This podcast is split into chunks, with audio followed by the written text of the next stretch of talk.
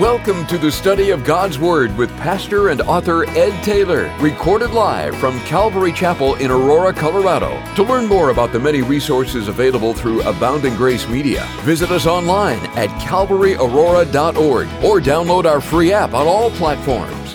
And now, here's Pastor Ed to take us into our study. Amen. Amen. Would you take your Bibles, please, and open them to Hebrews chapter 12. Hebrews chapter 12, as we started a brand new chapter in our verse by verse study of Hebrews.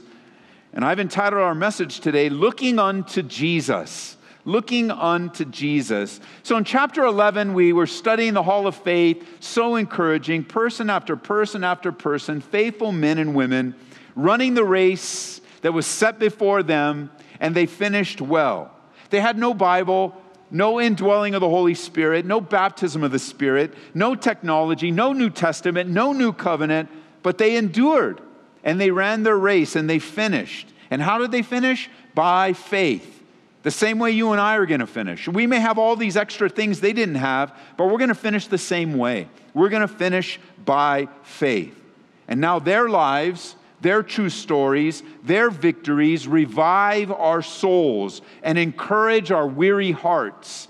They made it, and because they made it, I can make it too. So let's pick up in chapter 11, verse 39, for the sake of some context.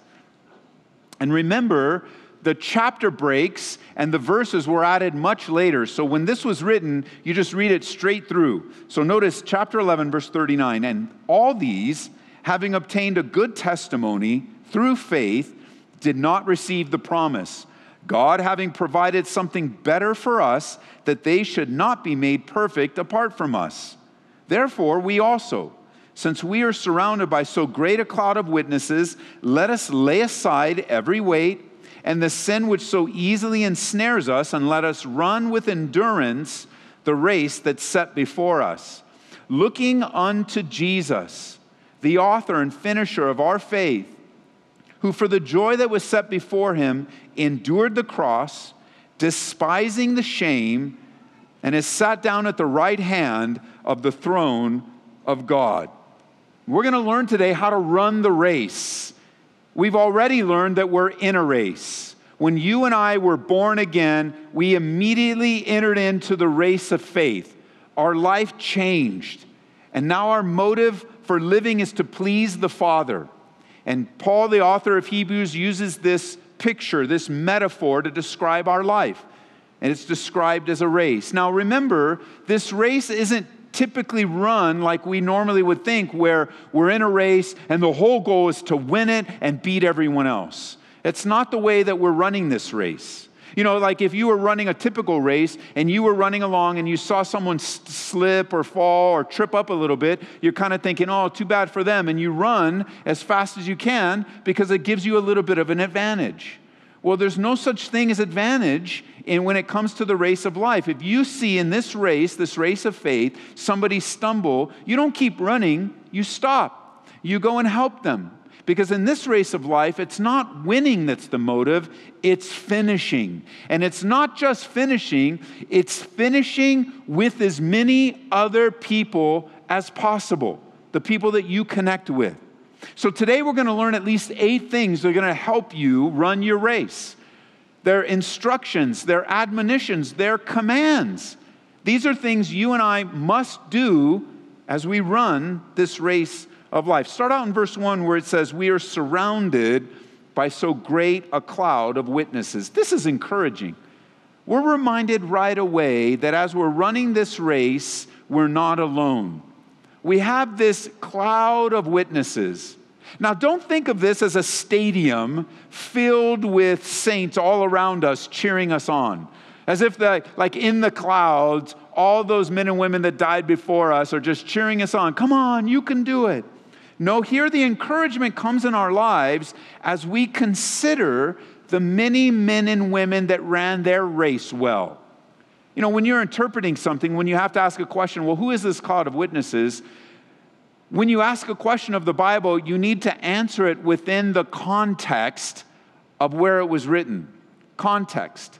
That's so important with the Bible. If you don't pay attention to context, then you're going to make the Bible, or you have, a, you have the possibility of making the Bible say something that it doesn't say. And you know people that do that all the time. They take a verse out of context. Context is very important. So, in order to discover the context, you stay right where it's written and you look what was said beforehand and you look what was said afterward, and usually 99% of the time, you'll be able to gain what the meaning of that verse is. So when we look at this, this one's an easy one. When you think of this cloud of witnesses, the context is very clear. If you look beforehand, it's the entire chapter 11 of Hebrews. So, the context of this cloud of witnesses are all those men and women in the hall of faith that finished their race well. That's the interpretation. The application, now that we know that there are people that have gone before us, the application is well, there's a lot of people that cheer us on, that encourage us as we think of their example. You know, some of you have grandparents, great grandparents. Some of you, your parents are encourage you that have gone before you, finished their race well. The whole Bible is filled with true believers that have faced great adversity, but still finished their race by faith. They're our motivation. This is what moves us. We're to run the race like they did, always trusting, never giving up. Like one commentator put it, and I quote, they knew how to run the race of faith. They opposed Pharaoh. They forsook the pleasures and prerogatives of his court. They passed through the Red Sea. They shouted down the walls of Jericho. They conquered kingdoms, shut the mouths of lions, quenched the power of fire, received back their dead by resurrection, were tortured, mocked, scourged, imprisoned, stoned, sawn in two, and had to dress in animal skins. They were made destitute, all for the sake of their faith. And their witness is, ex- are examples to us. They're not just mere onlookers, they're examples. And they have proved their testimony. They've proved by their testimony, they have proved by their witness that the life of faith is the only way to live life. In these first couple verses, we learn how to run wisely so that you too will be a great testimony to others so that your life as well will encourage others, others that you may never meet, you may never know that your life encouraged, but because you've run your race well, you encourage others. So there are eight things here listed if you're taking notes. Number one, in running your race, number one, lay aside every weight. You must lay aside every weight. Now, this makes sense, especially with this picture of running. A person that's in a race doesn't add weight to themselves when they're running. They do the exact opposite. They want to be as light as possible. I think of those racing on bicycles or motorcycles. They try to make them as light as possible. They create new composites and things so that not only are they the lightest, but they're also the most aerodynamic. Why? Because they want to go as fast as they can with the least amount of effort. And so it is with your life and mine. You must lay aside the weights that are holding you back spiritually. You have to lay aside those things that aren't helping you run your race, that aren't helping you please the Father. Anything that weighs us down, diverts our attention, saps our energy, waters down our passion has to go. This is non negotiable. These eight things are non negotiable as you look at them and examine your life, see, that's the point. You, I think the whole banner of this section is this you need to learn to examine your life regularly.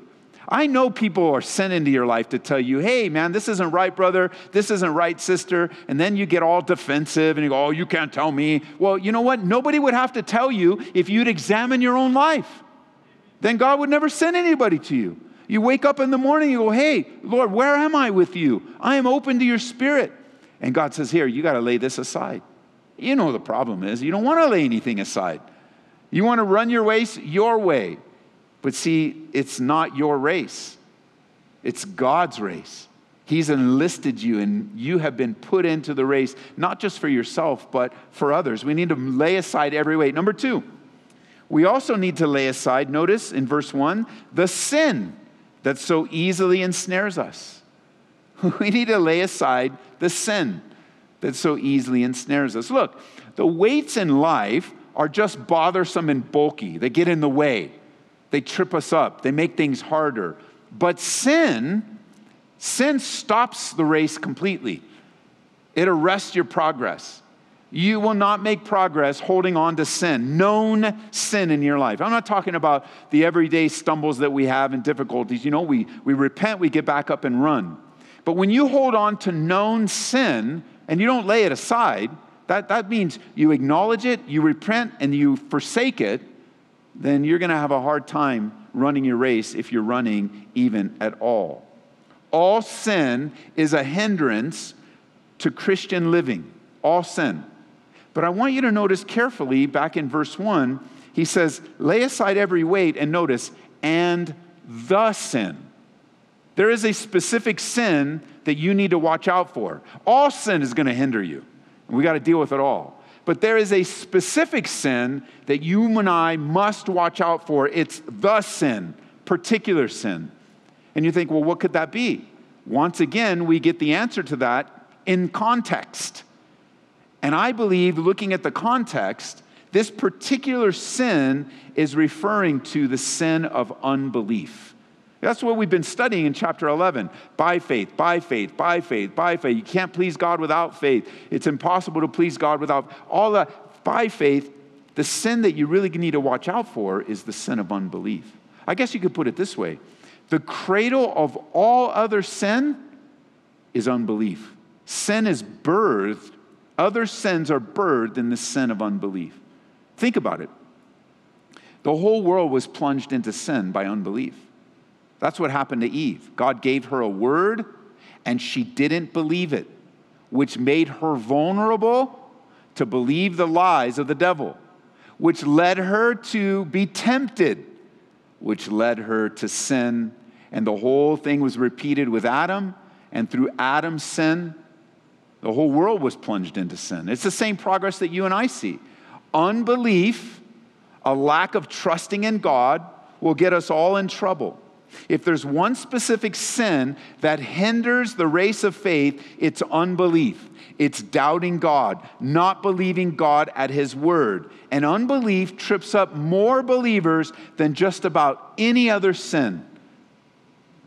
Lacking that submissive trust in the Lord. Let me give you number three.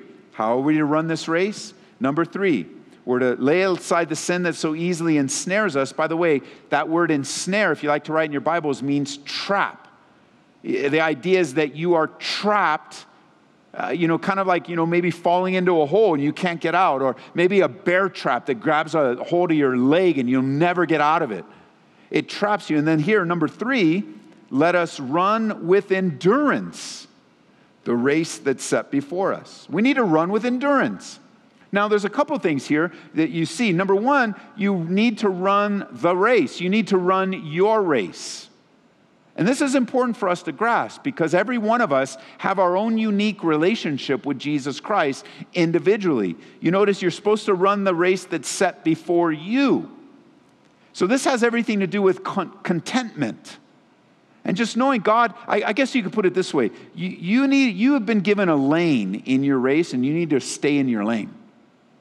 You need to stay in your lane. I know there are times when you wish you had that person's race and you wish you had that person's race, and why are they over there? And I want that lane, and I don't like my lane. But God says, I want you to run your race, your race. You're not supposed to run someone else's race. It's your race, it's your walk with the Lord, it's your ability to relate to God on a personal level. And notice, you're to run your race with endurance.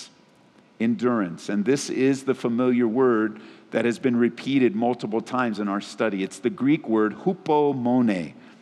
It means to bear under up under the weight of a circumstance. It doesn't speak so much in describing in the Bible of bearing up and enduring people but rather things or circumstances or difficulties. People might be the author, origin of them, but it's an, you have need in this race of life to endure. Well, notice back in chapter 10, just turn back a page or two in your Bible, Hebrews chapter 10, verse 36. This was the last time we looked at this word. where Paul tells the Hebrews when they're tempted to go away, they're tempted to walk away, they're tempted to backslide, they're tempted to turn their back on Jesus. Here's what he tells them He tells them and he tells us For you have need of endurance. It's the same word. So that after you've done the will of God, you may receive the promise. Again, if you like to write in your Bibles, you can circle that word endurance and you can write next to it persistence. You need to run your race persistently. You could also write next to it determination.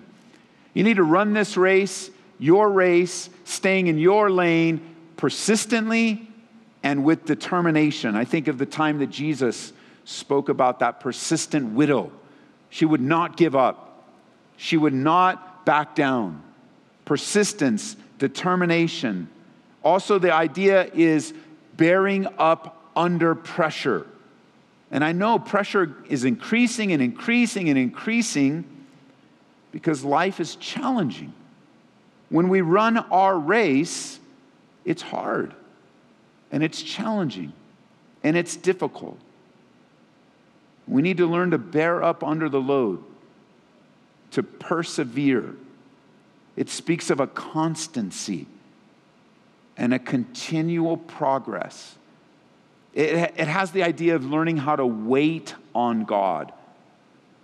But not only waiting on God, a cleaving to Him and His will for your life. And not only a cleaving, but an endurance. An endurance. A brave resistance that honors God. Here's one of the Greek uh, dictionary's definitions, and I quote It simply means to hold out. The concept of the courageous endurance which defies evil. Unlike patience, so comparing to the word patience, it has an active content to it. It includes active and energetic resistance to hostile power, though no assertion of success is guaranteed. So you resist and you resist and you resist, and you might even feel like I'm making no progress. Well, you're learning to endure. You could put it this way Endurance is at the center of the Christian's life in every facet. Endurance is at the center of the life of the believer.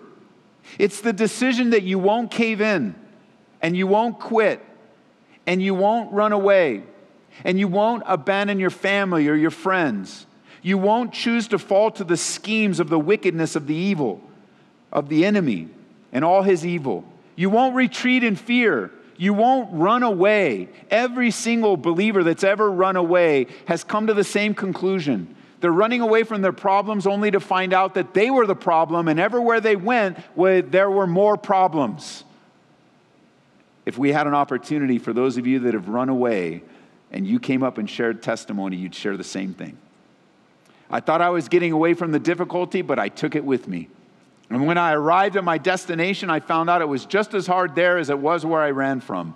And even worse, because now it's more, I'm involving more people and more problems and more difficulties. No, the answer is not to run away, it's to stand fast. That's the believer's call. And that's the word of God to someone listening here in the room, maybe online, on the radio. God has spoken to you. You've been praying and asking God, what's going on, God? What's happening in my life? And the word of God to you is hupomone. Never forget it. You won't forget that word. I mean, you, you just don't go to Safeway and say, Can I have a loaf of bread and milk and give me some hupomone? You don't do that. Because hupomone comes from God. You can't buy it, you can't earn it. It comes as you choose, like Jesus said, to abide in Him. when you and I abide in Christ, even as Pastor Ian was leading us today, and he asked us to raise our hands and surrender it, it, in a very real way, to give things, or to speak things that we just need to surrender. Choosing to abide, the Bible, Jesus promises if we abide in him, he abides in us. And it's in that relationship that power, spiritual power, is infused into your life and mine. It's not our own, it, it's not how the world teaches. Be careful. It's not how the world teaches. Just, just bite your lip and just make it. Just, just wait till it passes. No, no. For the believer, the believer understands it may never pass. But we trust the God who helps us. it may never pass. You know, some of you are waiting for something to pass. You're waiting. Well, you know what? My hope is it's going to get it's going to get better. No, the Bible actually says it's going to get worse. Well, well, my hope is, is this is going to pass in another few years. Well, no, no, no. Your hope is in the wrong place. Your hope can only be true hope can only be placed in Jesus Christ. That's it. If you're hoping in a circumstance or a situation to come, you're living in perpetual disappointment because your hope is in the Lord. Hope is a person, not an activity. Number four, notice this how do we run our race? Well, we run, number four, in verse two there, looking unto Jesus. You might want to circle that word looking. It means it's a unique word in the New Testament, and it means to stare.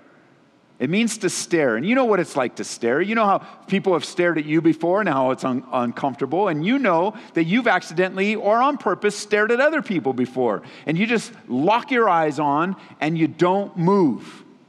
And that's what he's saying here. You want to make it through this race, you want to be in a best in a better position, lock your eyes on Jesus. Lock your eyes on Jesus Christ. There are a couple words in the New Testament that, that are translated look. One of them is the Greek word blepo, and it just means to quickly glance. You kind of look and you kind of look and your eyes bounce. Another word is the word oidos, and when, when that word is used, it's used to describe looking with the goal of understanding what you're looking at. This is much deeper. This word is much deeper. It means to fix your eyes and don't move them at all. So look steadfastly. It also has the idea of fixing your mind, not just eyes, but fixing your mind. It's very similar. to I was speaking to a new believer recently, and one of the questions that they asked was, How do I read the Bible? And I know a lot of people, when they read the Bible like any other book, open it up, first page, Genesis, work through, kind of make it through Genesis, don't quite understand it all, make it through Exodus, kind of, you know, and then you get to Leviticus and you go, What? What is this? And so I, do believe you want to read through the whole Bible, but when you're first starting, you start not back in Genesis, although I'm not saying not to read Genesis, but you want to start in the Gospel of John. You want to start in John. And then when you're done with John, you want to go to the book of Mark. And then when you're done with Mark, you want to go to the book of Luke. And then when you're done with Luke, you want to go into Matthew. Once again, I don't know why they put them in this order because Matthew is the most challenging gospel because it connects you back to the, all the Old Testament. You see, each of the Gospels had a purpose. And by the way, Gospels, when I refer to Gospels, those are the first four books in the New Testament, the second half of your Bible. On the right hand side, it starts with Matthew, Mark, Luke, and John. And so I gave you a new order. You start with John because John was written to build your faith. He said it straight up I've written these things so you might believe. So when you're reading John with the motive of just hanging out with Jesus, the most important thing of your life is to know. When you say when i when i tell you look unto jesus then the only way that you can truly look to jesus is to know him personally. And how do you know him personally? You follow along of what's been revealed about him in the gospels. And john will build your faith automatically. That's why it was written and I want you, when you read John, and it's not just for new believers, I want you, when you read John, to actually put yourself with Jesus. I mean, be there with him when he was with the woman at the well.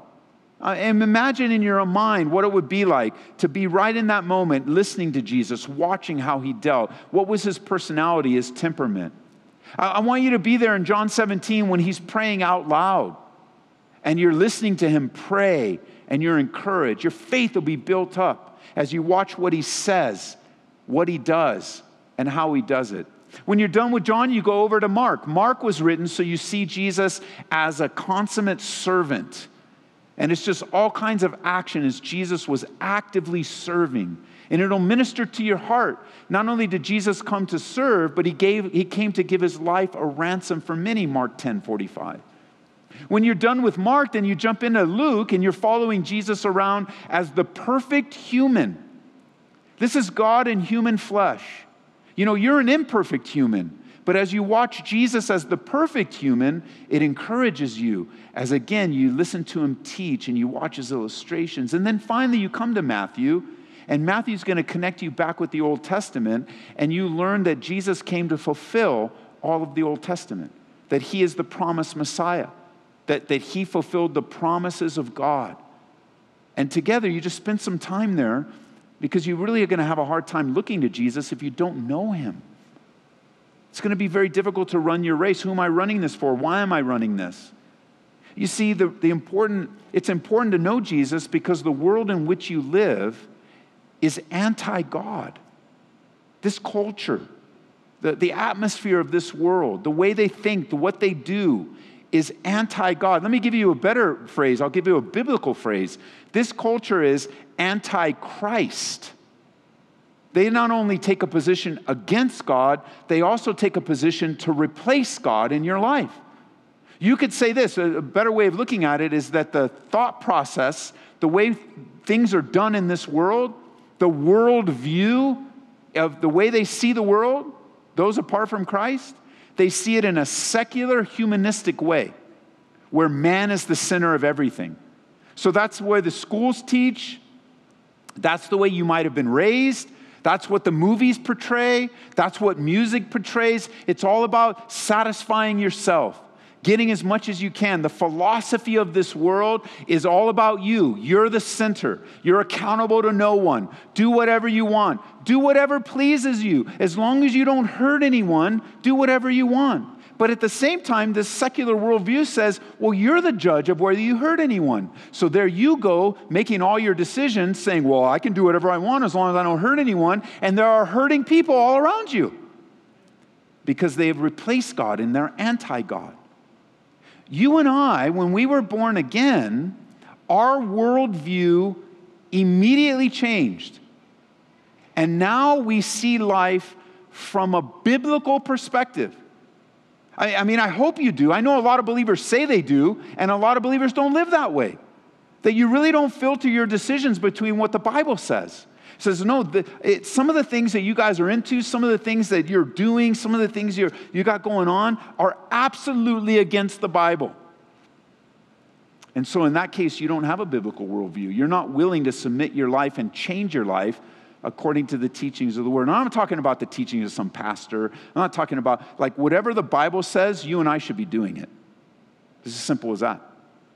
That's what, when you run your race, you look to Jesus you filter, the filter, you know, the worldview, the filter of your life should be the Word of God as it's revealing the character and nature of God.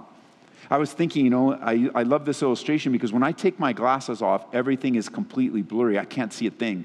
I mean, I know there are people here, but I can't recognize one face in this room right now. But when I place my glasses on, I see everything through the lens of my glasses. Everything's clear as day.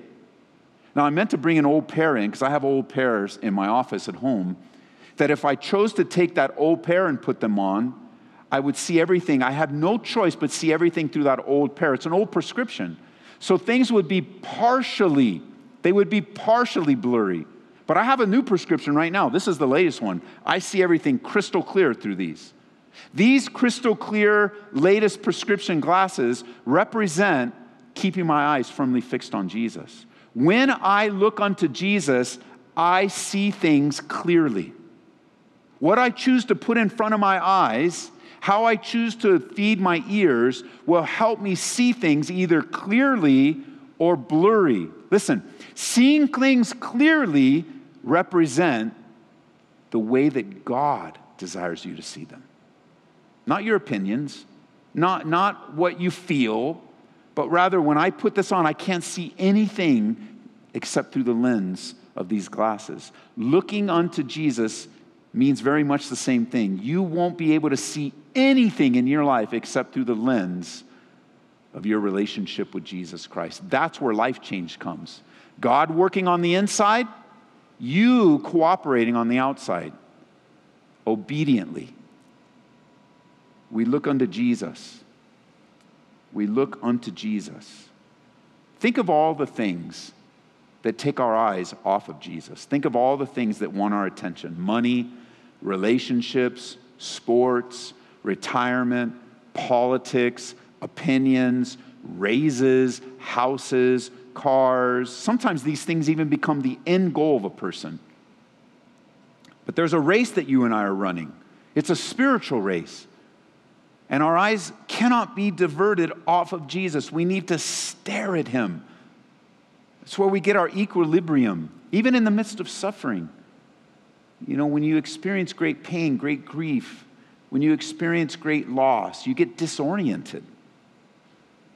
You don't begin to see, you see things differently. I like to describe it like anyone that's ever been punched in the gut and you lose your breath.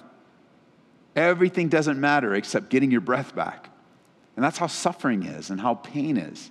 You get punched in the gut, and then sometimes you get kicked while you're down, and you're just like, stop, stop. How do you get your equilibrium back? How do you get oriented again? Looking unto Jesus, focused.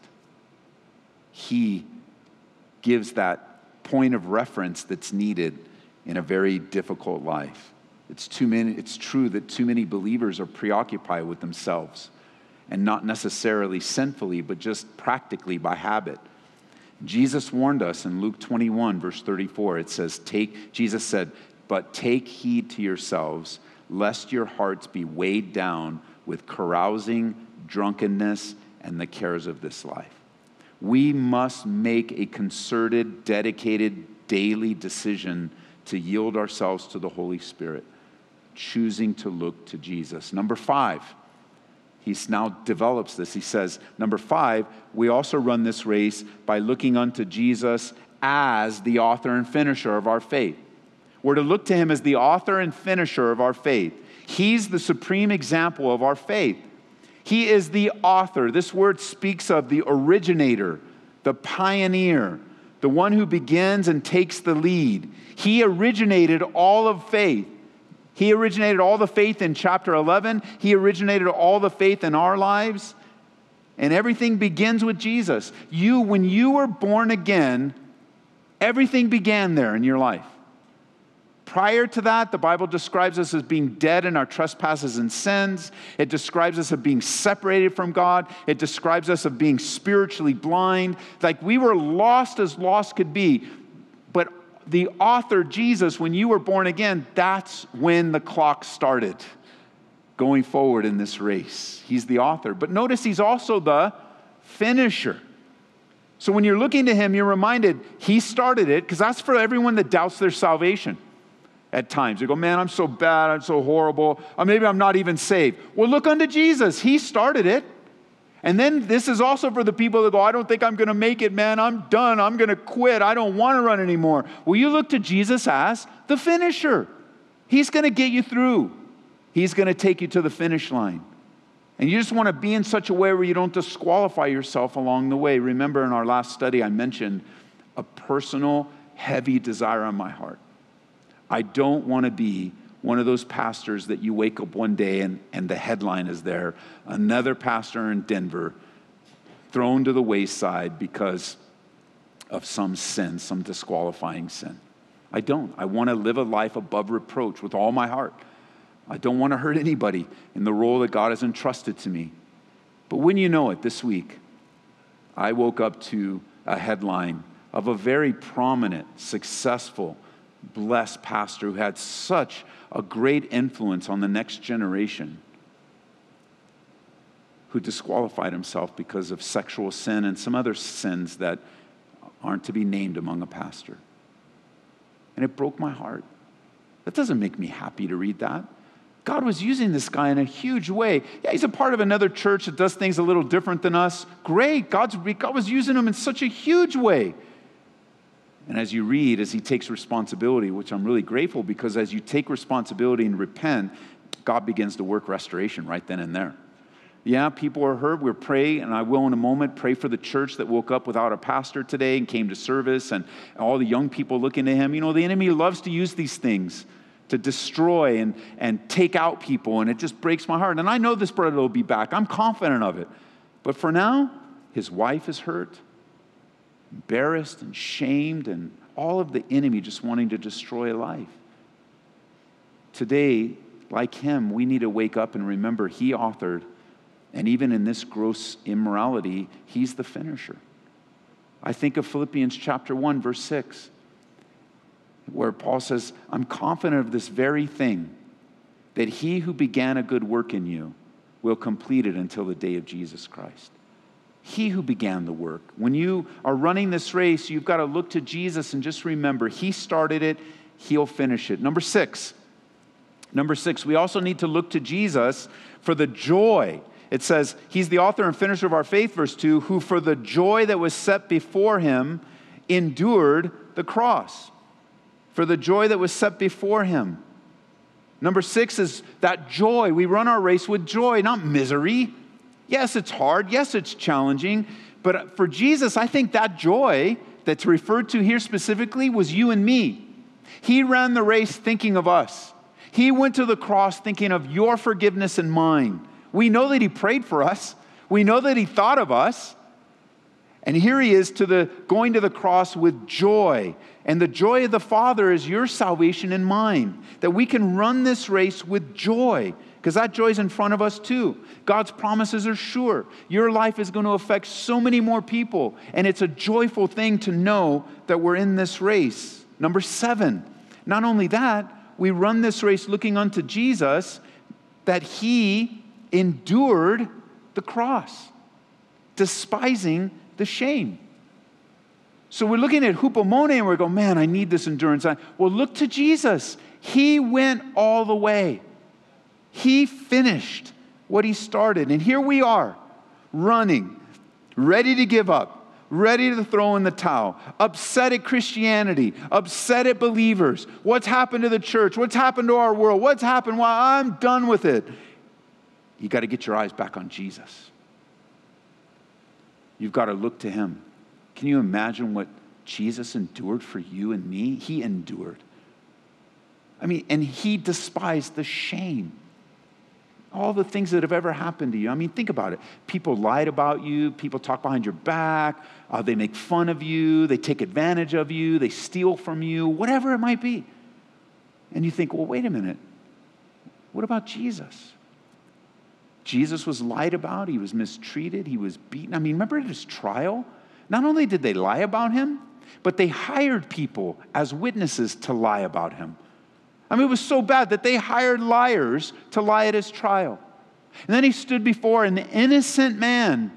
And what did the government do? The government condemned him not only as guilty, but the government condemned him to death. Shamefully. He was put in the same category as murderers and terrorists, Jesus Christ. And what did he do?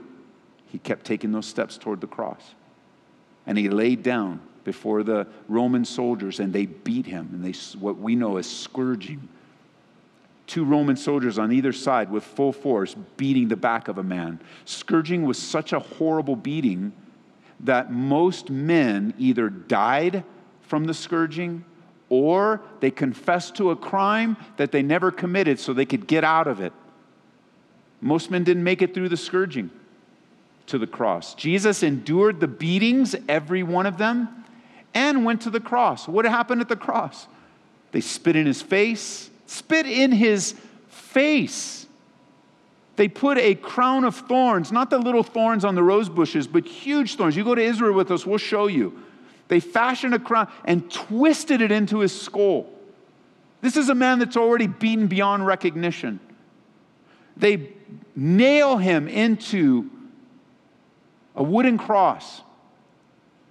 They take his clothes off and they rip them down, and the, right before him, as he's in agony, they're gambling for his clothes. And those that followed him all these years, they abandoned him to loneliness on the cross. And the only people there were the Roman guards and the two criminals on either side of him. Oh, you've been betrayed? Somebody turned their back on you, lie to you, lie about you, come, come against you? Well, we are introduced to a man by the name of Judas. He was one of the 12 closest men that spent three years of his life serving, loving, caring with Jesus. And for a few dollars, he not only betrayed Jesus, he betrayed Jesus to murderous death.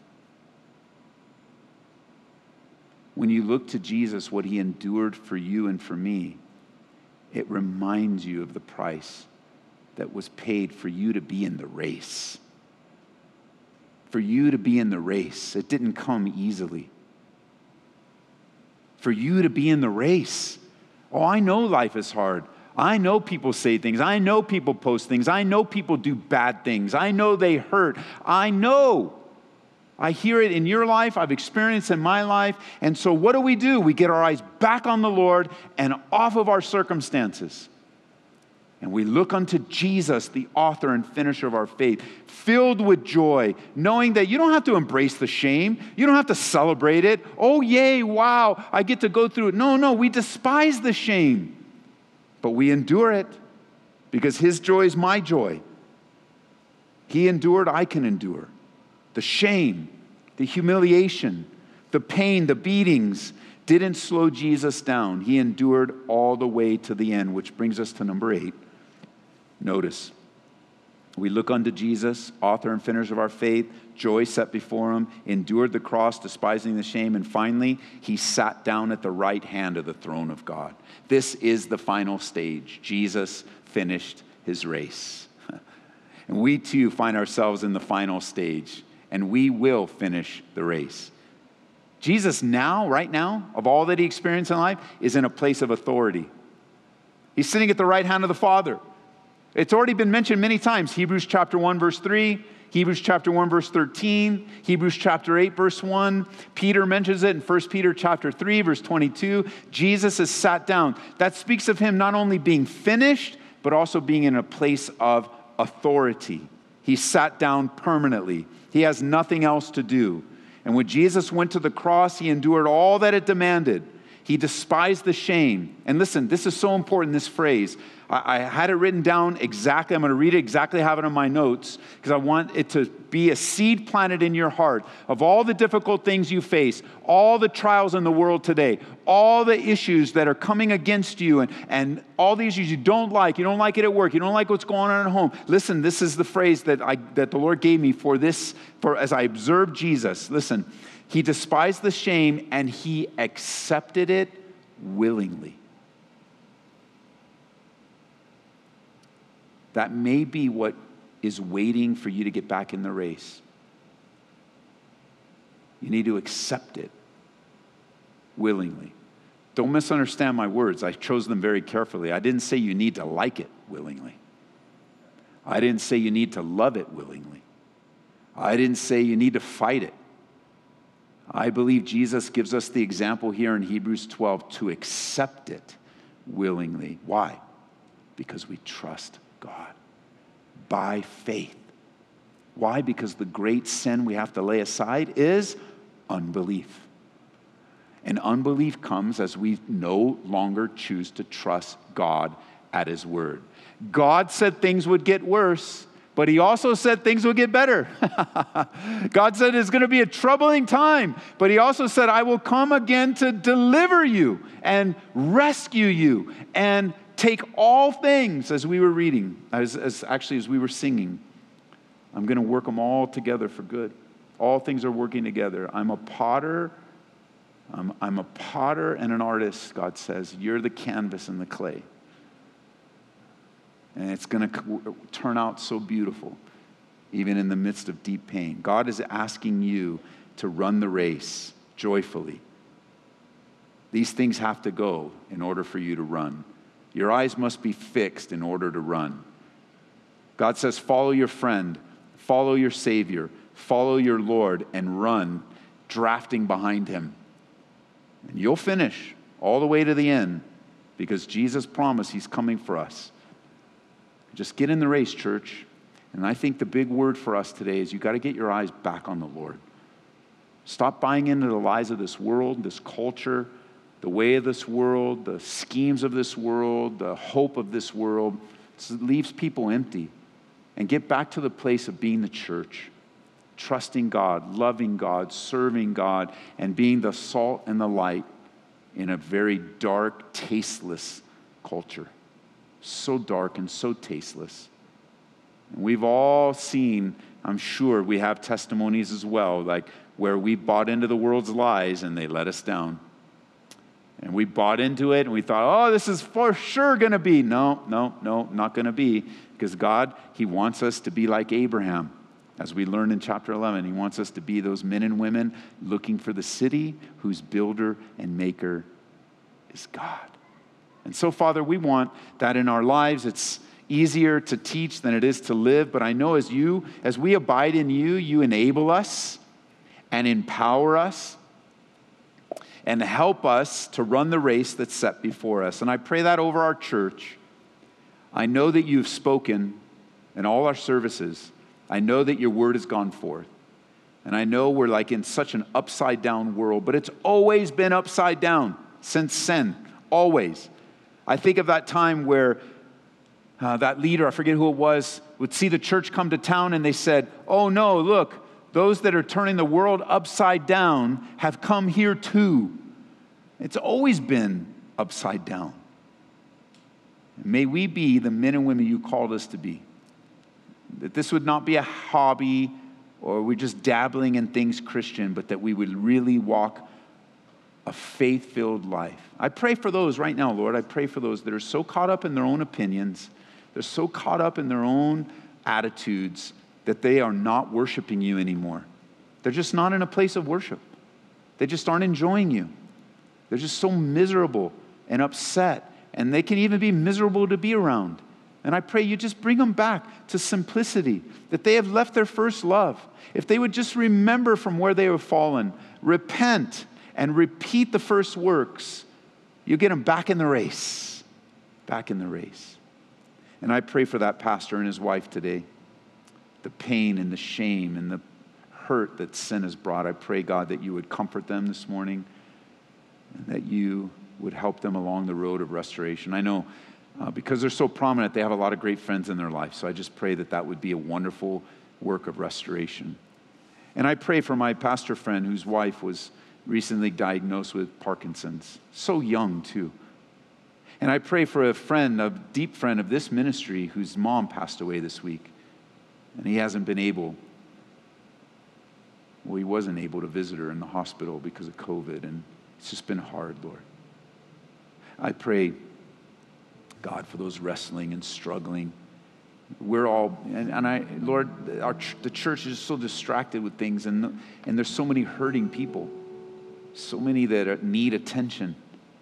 Even here in our own church, Lord, give us a sensitivity like never before to love and to serve, not to be distracted. It doesn't matter what the popular thing is, whatever everybody's into, Lord. We just need to look unto you and you'll lead us and guide us, and you'll help us along the way. In Jesus' name. Amen. We pray that you've been encouraged by this Bible study delivered live from the sanctuary of Calvary Aurora. For prayer or a copy of this study, call us at 877 30 GRACE. That's 877 304 7223. Or visit us online at calvaryaurora.org. Be blessed as you worship Jesus this week.